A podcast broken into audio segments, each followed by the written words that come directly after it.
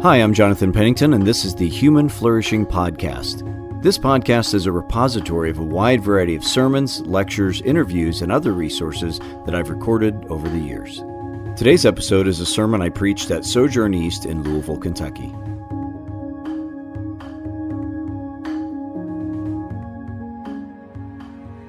Today's scripture comes from Ecclesiastes 2 17 through 26. If you can, won't you join me in standing for the reading of God's word?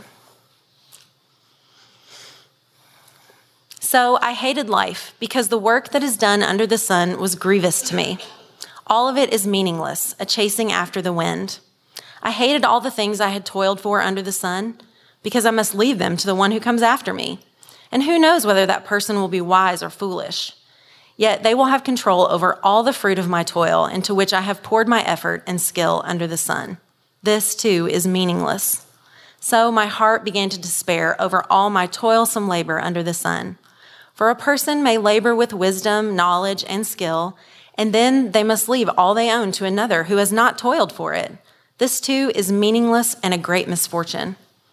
What do people get for all their toil and anxious striving with which they labor under the sun? All their days, their work is grief and pain. Even at night, their minds do not rest. This too is meaningless. A person can do nothing better than to eat and drink and find satisfaction in their own toil.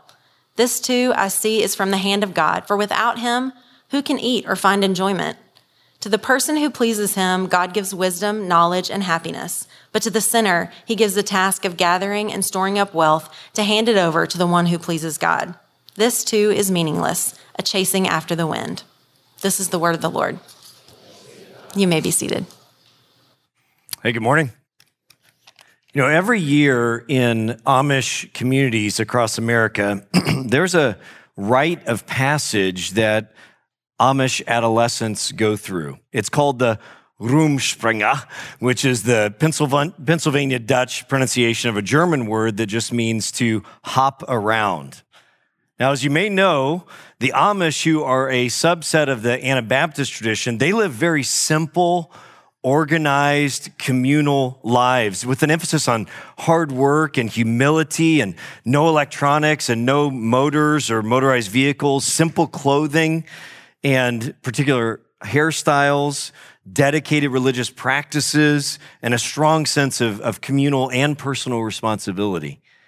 And when an Amish boy or girl turns 16, they enter their Rumspringa, and this is the opportunity for them to hop around and try different ways of living without being punished or shunned for it. And this Rumspringa may last a few months, it may last a few years, even until they decide what they want to do with their lives.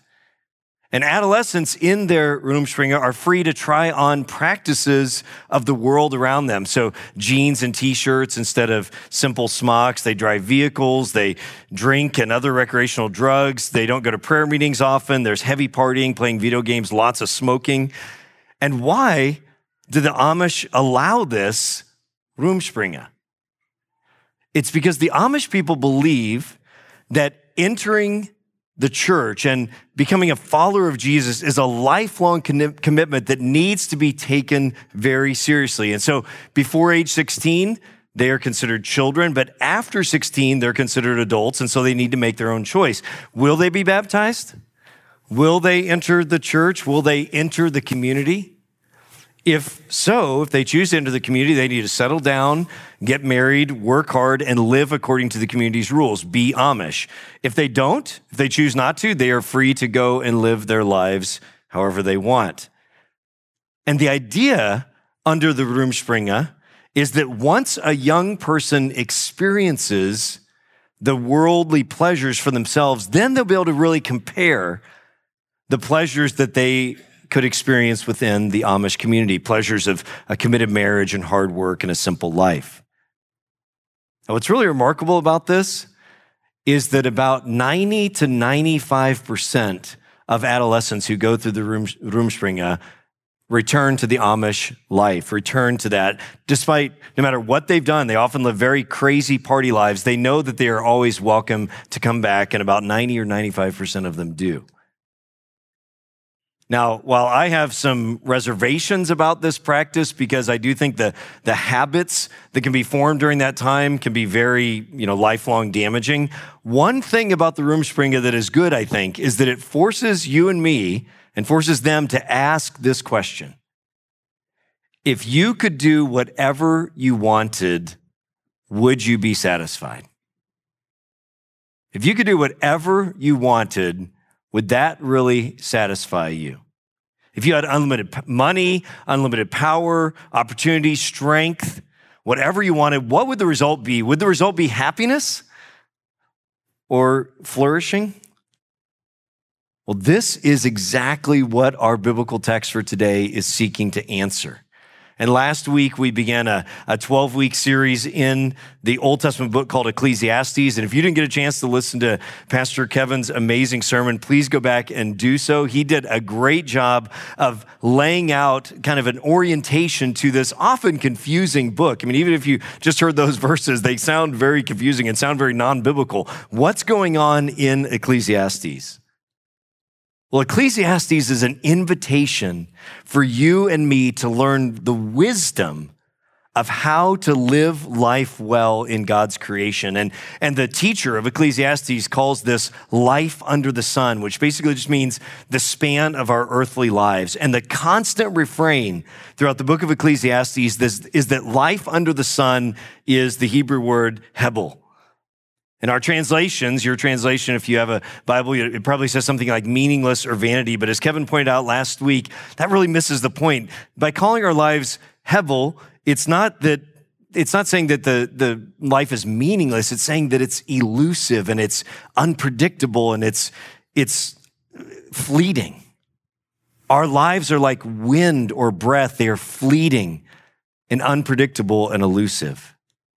And so we're going to see throughout this book of Ecclesiastes that the teacher is inviting you and me to actually be honest about our lives, how fleeting they are, how elusive they are, how unpredictable they are, and yet to learn wisdom about how to live in light of that. And today we're going to focus on chapter two. I just had us read the last part of chapter two, but we're going to look at all of chapter two, and it's really set up for us right at the end of chapter 1 let me read for you let me put before you ecclesiastes 1.17 the teacher says so i applied myself to the understanding of wisdom and also of madness and folly but i learned that this too is chasing after the wind. And what we're going to see now is that in chapter 2 from verses 1 to 17 the teacher of ecclesiastes is seeking understanding. And so he engages in a life experiment. He really engages in his own Rumspringa and he's asking the question Is there anything under the sun that will really satisfy me? Is there anything I can do or think or be or try that will make life feel like it's more than just a vapor? To make life feel like it's more than just fleeting and elusive and unpredictable. What's amazing about what happens in chapter two is that this guy can actually do it. He is an ancient king, and so he possesses all the power, all the authority, all the money he would want. Unlike us, most of us here have limits on our power and our money and our time, but this guy does not. And so there's a sense in which we get to, in chapter two, like live vicariously through his Rumspringa and see what happens when this guy tries to do everything he can and conduct this great experiment to find life. Now, when I was growing up, my uh, I spent a lot of time at like a second home for me. It was Aunt Margaret and Uncle Gene's house in, in central Illinois. And one of the things I loved about going to Aunt Margaret and Uncle Gene's house is they had a ton of games. In fact, they had that that hockey slot table thing. Man, I love that thing. Anybody else play those? Those are so good, right? But they had this whole closet full of games. And I love to go there and play the different games they had. And really, in chapter two, the teacher goes to the world's game closet and he opens it up and he says this look at chapter 2, verse 1. I said to myself, Come now, I will test you with pleasure to find out what is good. There's basically eight amusements that he tries out. He tries out these eight different world games to see if he will find satisfaction. And if you have a Bible, there's a Pew Bible in front of you, or just type into your phone and Google Ecclesiastes 2, because it'd be great if you're looking along with me here, because I'm not going to put all these verses up here. So follow along with me in Ecclesiastes chapter 2. And we'll see what we can call the great experiment tried. I'm just going to go through these quickly. In verse 2, Ecclesiastes 2, verse 2. First, he tries out humor, laughter, jokes, puns, comedies. He says, Is this going to satisfy? Somebody recently asked me, like, what's one of the most life giving things, or what is the most life giving thing for you? And the first thing that came to mind is just some friends I have, a number of friends I have that just really make me laugh. I mean, there's, there's few things I enjoy more than just being with clever people and just enjoying laughing with them. And the teacher tries this out to say, is that going to satisfy? Verse three, if you're following along there, the teacher tells us that he thoughtfully and carefully used wine as an experiment to find out if life could be found there. He, he tries out what Psalm 104 tells us. He says to the psalmist says to God, You caused the grass to grow for the livestock and plants for man to cultivate, that he may bring food from the earth and wine to gladden the heart of man, oil to make his face shine, and bread to strengthen man's heart. So the teacher of Ecclesiastes says, I'm going to try this. I'm going to try drinking wine and see if that will give me the pleasure that I want. Verses four to seven we see that the teacher tries out crafting and building. He, he builds beautiful things, houses and vineyards and gardens and parks, artistic creations. He brings order out of chaos. He adds beauty to the world. Is that going to satisfy? Verses seven and eight, money and possessions. In the, in the latter part of verse seven and the beginning of verse eight, the teacher explores the power of money. We often joke in our household, Money can't buy happiness, but I'm willing to give it a try, right? And this is what he does. Verse 8, he tries music. And truly, one of the greatest and most sublime creations of God, this mysterious, powerful, transforming gift of music. And I, and I love music of all sorts, right? From Mendelssohn to Taylor Swift to Dave Brubeck to Pink Floyd. That's what I wrote, write my sermons to is Pink Floyd usually.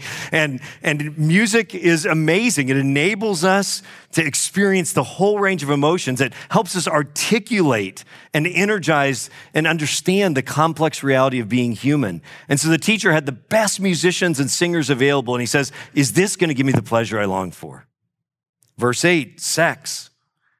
It's not a profound statement to observe that, or a unique one to observe that the most, one of the most powerful human experiences is our God created sexuality. It drives men and women to do good things like getting married and caring for other people and being committed. And it also causes men and women to do really stupid things like committing adultery and hurting others and making a wreck of our lives. And the teacher, has all the money he wants, he has all the immunity he wants, so he tries out, is this going to satisfy me to live a life of lots of sex? Verse 9, affirmation and honor. The teacher tells us that he experienced great affirmation and honor, and he checks whether this is going to satisfy him. And then in verse 10, work. He tells us about the satisfaction that comes from hard work, and I can relate to this. I'm a, this guy is, I think what I like to think of myself as as well, a, a GSD, a get stuff done guy, right? In fact, I love to do lists and I love to get stuff done, and I bet some of you experience this as well. If I do something that's not on my to do list, I write it on the to do list just so I can check it off afterwards. It's great to get stuff done. And, and he experiences that and says, Is this going to satisfy as well? And I love how Eugene Peterson translates these last couple of verses. He says, speaking, the teacher saying this, Oh, how I prospered. I left all my predecessors in Jerusalem far behind, left behind in the dust. What's more, I kept a clear head through it all. Everything I wanted, I took. I never said no to myself. I gave in to every impulse, held back nothing. I sucked the marrow of pleasure out of every task, my reward to myself for a hard day's work. And for all this great experiment, this ancient Jewish Rumspringa, what does our pleasure seeking teacher find? He finds that all of these shining pleasures prove to be temporary, plastic, and cheap, no matter how good they looked initially.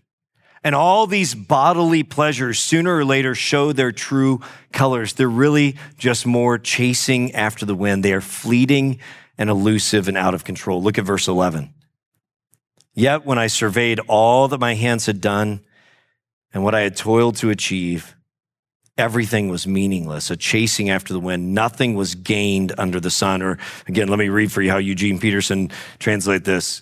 Then I took a good look at everything I'd done. I looked at all the sweat and hard work, but I, when I looked, I saw nothing but smoke. Smoke and spitting into the wind. There was nothing to any of it, nothing. And notice, this isn't, he's not just talking about immoral and bad things. He's saying this is even true of the good things like laughter and, and sex and hard work and music. In everything under the sun, our human experience, he says, can be summed up with what we can call the law of diminishing returns. No matter how much pleasure something gives you, the more you're engaged in it, it pays back less and less and less on a downward curve. Sooner or later, we all face what we describe in our household, and I've mentioned from the pulpit here before, the December 26th experience.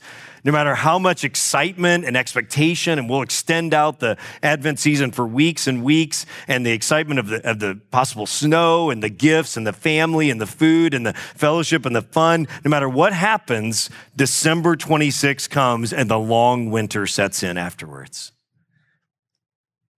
The preacher set out on a quest for happiness by giving himself to everything he could find. And, and he held happiness in his hands for a moment and then he watched it slip through his fingers. It's like Indiana Jones when he puts his hands on the golden Chachapoyan fertility idol.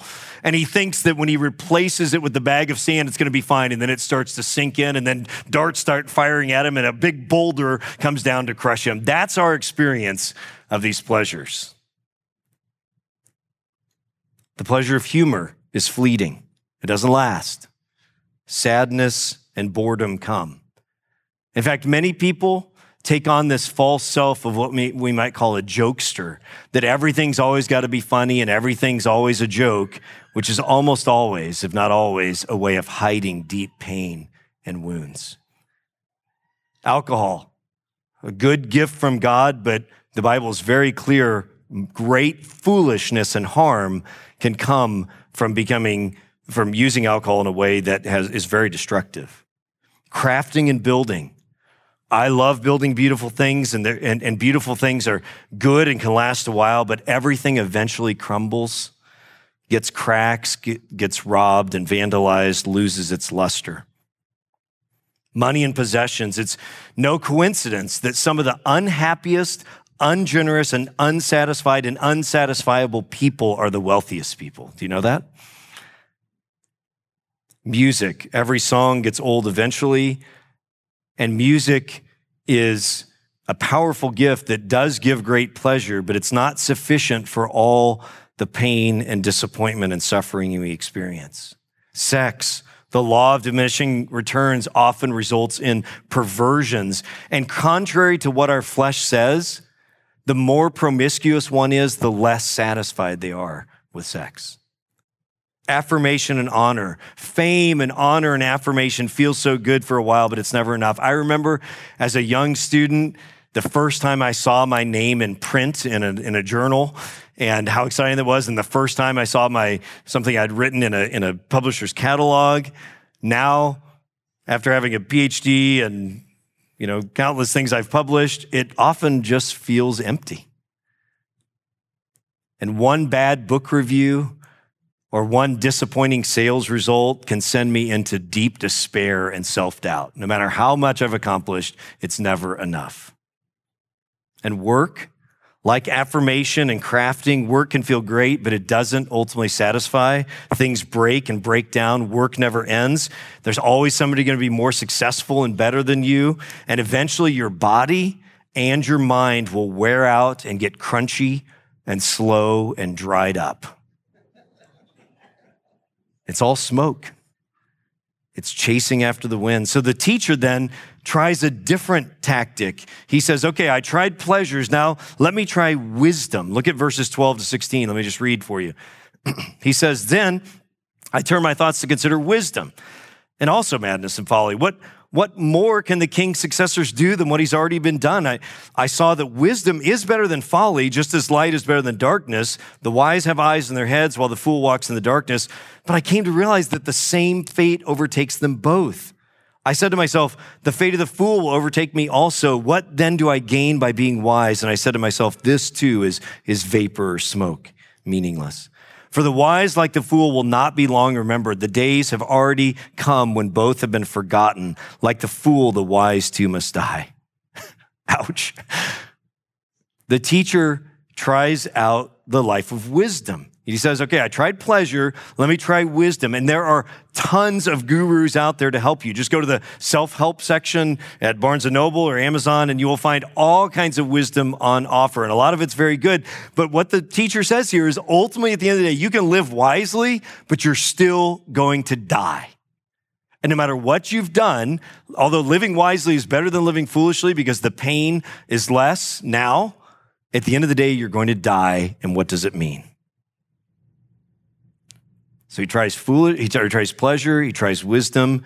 How is he going to respond now? How do we respond? Well, the result of all this great experiment is actually despair. The result of this great Rumspringa for him is despair. Look at verses 17 and following. So I hated life because the work that is done under the sun was grievous to me. All of it is meaningless, a chasing after the wind. I hated all the things that I had toiled for under the sun because I must leave them to the one who comes after me. And who knows whether that person will be wise or foolish? Yet they will have control over all the fruit of my toil, into which I've poured my effort and skill under the sun. This too is vapor, fleeting, or meaninglessness. So my heart began to despair over all my toilsome labor under the sun. For a person must labor with wisdom, knowledge, and skill, and then they must leave all they own to another who has not toiled for it. This too is meaninglessness and great misfortune. What do people get for all their toil and anxious striving with which they labor under the sun? All their days, their work is grief and pain. Even at night, their minds do not rest. This too is meaningless. What happens when you get for what you've worked for?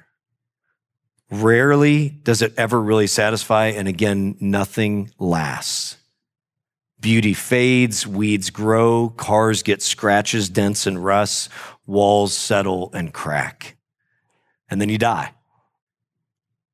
And all that you've created, built, worked for goes to somebody who may appreciate it or may sell your lifelong collection of vintage baseball cards or silver coins for 75 cents at a garage sale, as Kevin reminded us last week as well. And so lament is wise. And lament is appropriate at certain times and places. And this is one big place when we honestly look at our lives and all of our striving. So we have the great experiment he tries, and then the sense that he has is despair. What do we do? What do you do? In those vulnerable moments when you're honest, when you just stop striving for a minute and you're honest about your life, how do you handle that despair that comes in that moment? Well, different humans try different things. People, some people can be described, what we describe as hedonism. You just double down in seeking more pleasure. And ultimately, though, that just results in more despair and more self destruction. Pleasures become addictions, and addictions become destroyers. Some people just become cynics. You just accept the meaningless of life. So you just say, stop fretting and lie on a park bench and watch the sunset and snicker at all the fools who think life really matters. Some people, some of you this morning, have learned to just show up as a cynic. Some people are nihilists. They become purveyors of despair and you just give yourself over to the pain and the ashes and the meaninglessness of everything. Some of you might feel that this morning. But I think closest to the bone is what a lot of Christians do. And we can call this a Christianized escapism. A Christianized escapism where this, this can look like a couple different things because we know God is good and we're supposed to believe that. It's hard for us to handle that sense of despair. It's hard for us to really listen to what Ecclesiastes 2 says. And so some of us just put on a happy face. Everything's great. God is good. Romans 28, 8, 28, baby, it's all going to be fine. Or other of us turn against the pleasures of the world, This world and all its pleasures are bad. Run away. It's going to burn. Just look to God and white knuckle it until we get the heck out of this horrible place. Both versions of a Christianized escapism. But that's not what the, where the teacher ends up. That's not what the teacher's saying. None of this is what God's wisdom ultimately tells us. And here we finally come to the point and the solution, and it's in verses 24 and following. A person can do nothing better than to eat and drink and find satisfaction in their own toil. This too I see is from the hand of God, for without him, who can eat or find enjoyment? Now, at first, this may sound like hedonism. It may just sound like eat, drink, and be merry, for tomorrow we will die, but that's not what the teacher is saying. There is something far more profound and God centered and satisfying and wise than that, and here is it. The solution to all this sense of fleetingness is a God centered contentment a God centered contentment. As one commentator on these verses notes, in Ecclesiastes 1 14 through 223, God is completely absent. And now at the end of chapter 2, in, in chapter 2, verses 24 to 26, God is mentioned three times in quick succession. And the emphasis is on what God gives. God gives us enjoyment in his gifts by giving us perspective on ourselves and what he has given. Let me say that again. God gives us enjoyment in his gifts by giving us perspective on what he has given us. We are not meant to rule the world. We are not meant to master our destiny. We are not meant to achieve ultimate gain in this life or satisfaction through anything we might do in the great experiment. The solution instead is to rediscover and remember God in heaven while we live our lives on earth under the sun. Instead, you see, of trying to use all the good pleasures and gifts that God has given us to humanity, instead of using them to find meaning, Instead of using wisdom or pleasure to find gain, to find satisfaction in and of themselves, instead, a meaningful, contented life can be found when we learn to enjoy the gifts that God has given as from his hand. I love how Pastor Zack Eswine describes it. He says, The preacher maintains that God exists and is knowable. Therefore, purpose can be recovered not beneath the sun, but in the one who created the sun. And Eswine goes on brilliantly to describe that when we look for satisfaction in the world apart from God, it's like, it's like looking for medicine at a shoe store or like playing soccer with a watermelon.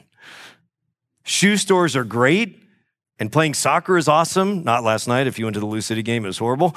But so too the things God has made and given to us under the sun are good, but when we use them in the wrong way, as if they are going to actually give us life, then they are unsatisfying and they make a mess, like a watermelon in soccer. Now, that is an insight that goes all the way back to the great teacher, St. Augustine. Augustine repeatedly emphasized that the root of so much of our sin and struggle as humans is that we use what we're supposed to love and we love what we're supposed to use. Let that sink in. A big part of our human problem is that we use what we're supposed to love and we love what we're supposed to use. All the things that God has given us for our good are good. And these, though, are to be used, not loved. Pleasures, work, beautiful things, humor, sex, money. When we love these things rather than use them as gifts, then we mess up our lives and the lives of others. But when we, but we will find life when we love, not use the things we're supposed to love. God and other people, not using these things to get pleasure, but actually loving them. You see, true contentment under the sun in the midst of this fleetingness of life is found when we accept our reality and find God in each moment. We are dependent creatures on our relationship with God. Our bodies, our work, our pleasures are not to be ignored or denied. We don't escape these things, but they are to be lived in a proper relationship as gifts from God. What about you today? Do you struggle to be content? I do. Do you feel the elusiveness of life? To whatever degree that's true of us, it's a function of that we're looking for love in all the wrong places. This is because you were made for a relationship with God through Jesus Christ, his son. This doesn't mean that once you become a Christian that life immediately becomes all clear and easy. Learning God-centered contentment is just that. It is a learning process. Like driving a car or playing golf, you can read about it, you can think about it, but the only way to grow is to actually try it, to make mistakes, to stumble, and to sometimes get it right. And the practice of learning God centered content, contentment is actually learning to pay attention to your pleasures and pains, learning to pay attention to the outcome when you try to love these pleasures rather than use them, when we try to grasp the things under the sun as if they will actually give us life, rather than seeing them as a gift from God and recognizing that their pleasure is a gift that I can only find ultimately in God. You and I can actually learn to be more content by paying attention to how we handle the good things in our lives. Now, back in 2002, there was a documentary called The Devil's Playground made about this practice of the Rumspringa.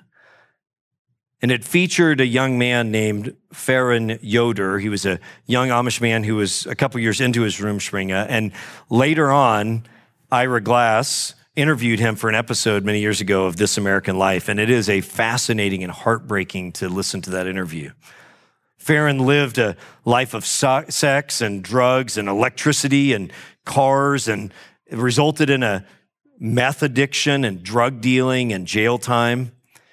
And on the interview, you can, you can hear the sadness, the confusion, the unsettledness in his voice. He's really a soul adrift.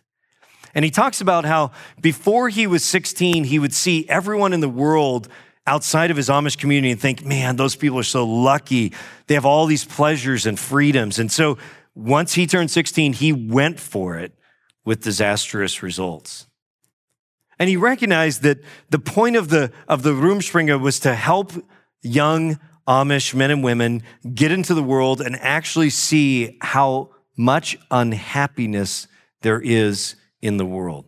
Faron acknowledges that being Amish won't guarantee that you'll be happy, but it's interesting. He observes that when he looks back on his Amish community that he had left, that he, he says the vast, vast majority of the people were actually really content and happy, even though they didn't have much. And looking back, he can see that the reason why almost all of his friends returned to the Amish community is because it was really attractive. Here's what he said. This is a quote. He says, You don't have all the modern things or whatever, but as far as peace, tranquility, and a calm life, it's really beautiful, he says, looking back. And then Ira Glass asked Faron this penetrating question. He asked him, Are you happy? And this formerly Amish man is very vulnerable, and he says with a cracking voice, I, I think so. I'm, I don't know. I always have a, I don't know about happy. I'm just a little bit more relaxed now. What a revealing and sobering and instructive response. All he can say is that he feels a little bit more relaxed, but this is not enough, friends. This is not enough to sustain a life. And God is saying to you and me this morning through Ecclesiastes 2 that there is more to this life than just the great experiment of seeking pleasure. Life under the sun has been subjected to futility, as Romans 8 tells us, so that you and I can learn the hard wrought life of wisdom. That true life is only found in embracing life that God has given us as a gift from Him, learning the practice of contentment. There is a contentment to be found, but it's not going to be found by trying to escape the reality or deny the reality of the vaporness of life. The, the wisdom that will give us life is to learn to receive all that God has given us as a gift and to direct our hearts toward Him. What about you? Let me pray. Thank you for listening to the Human Flourishing Podcast. To learn more or get in touch with me, visit my website, jonathanpennington.com.